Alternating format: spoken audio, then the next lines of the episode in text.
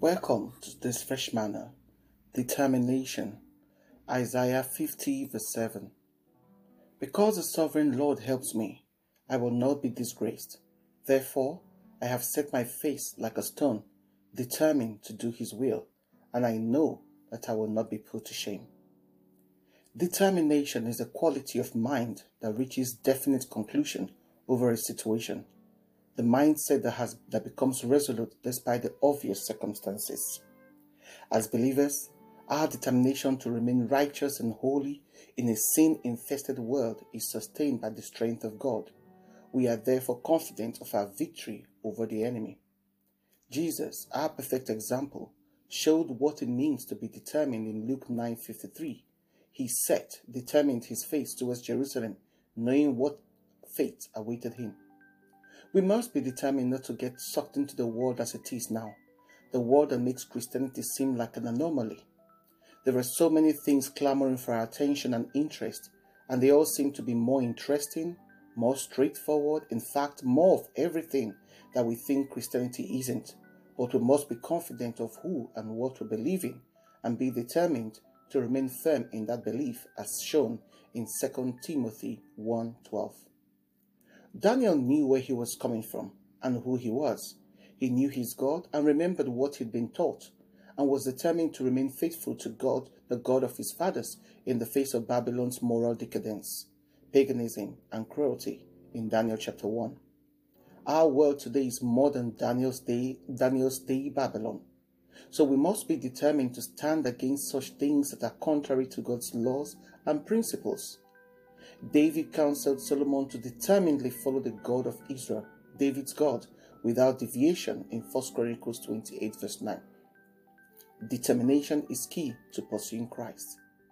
If we are to ever get ahead, we must take a determined stand, come to a decision based on the truth of God's word, and then walk in determination to the end, irrespective of what the enemy throws at us. A believer is always in danger of attack both externally and spiritually. Therefore, as advised in 1 Peter 5 8, we should always be on the watch and be determined not to fall prey to the adversary. Our eyes and hearts should be fixed as a flint on the gospel of Jesus, according to Hebrew 12 2, and never give up even in the face of warfare. By faith, we can determinedly stand our ground in the hour of temptation. We must stand fast in faith and be strong in the face of opposition oppression, and falling away from faith, according to 1 Corinthians 16 13. Our determination should be to God and humanity. There's a good example of determination to humanity in Mark chapter 2.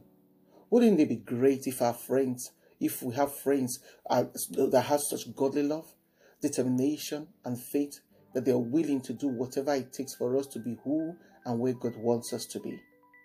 Wouldn't we all like friends like this? I've been blessed with such friends whose determination to stand by me has not just helped me through tough times, but has seen me through tough and tight spots. We all need determined people around us. When we know what we want, you know where you, your confident trust is. You may find yourself standing alone if those around you do not have the same vision and conviction as you. Sometimes you may go through trials and tribulation just to grow stronger spiritually.